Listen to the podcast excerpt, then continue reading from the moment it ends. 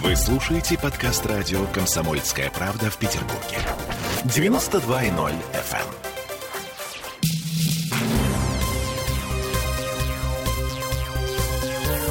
FM. Темы дня.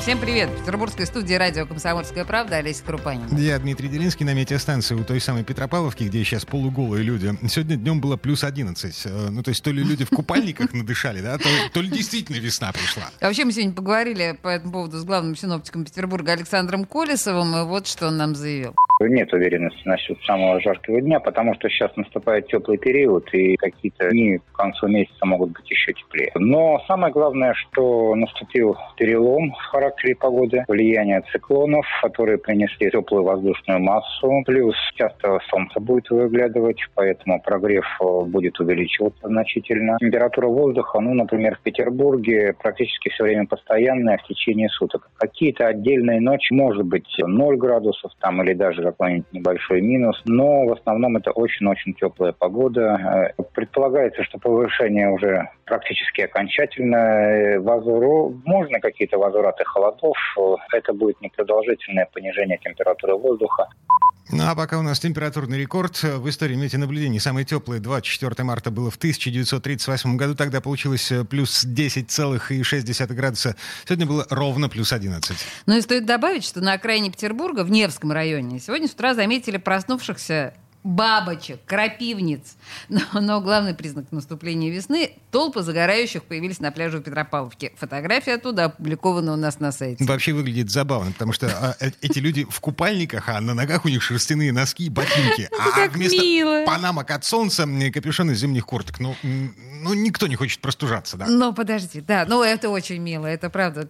Просто прекрасные снимки. Еще один симптом наступления весны – это парки и сады в Петербурге сегодняшнего дня закрыты на просушку. Дата открытия пока намечена на 1 мая, но может измениться в зависимости от погоды. Ну еще. Скоро лед пойдет. Со всеми вытекающими отсюда последствиями. Слушаем еще одно заявление главного синоптика Александра Колесова. Начинаются весенние процессы. Сейчас активное таяние снега. В городе, я думаю, что территория города быстро очистится от снега за эти дни. Ну, а по территории Ленинградской области это будет процесс, в общем-то, растянутый на какой-то период. И в первой и второй декаде апреля уже половодье будет вовсю, вскрытие рек и продолжение таких процессов. Половодье мы когда ждем? В ближайшие сколько там, неделю, две?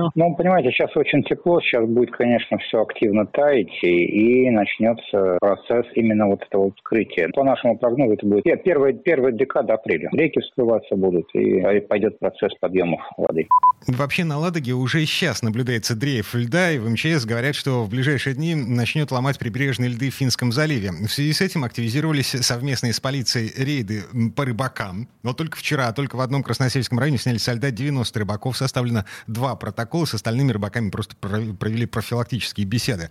Но так или иначе прогнали всех, кого застали на льду. Это было вчера. А сегодня в районе Южной Дамбы сняли с льдин 25 рыбаков. Там образовалась промоина.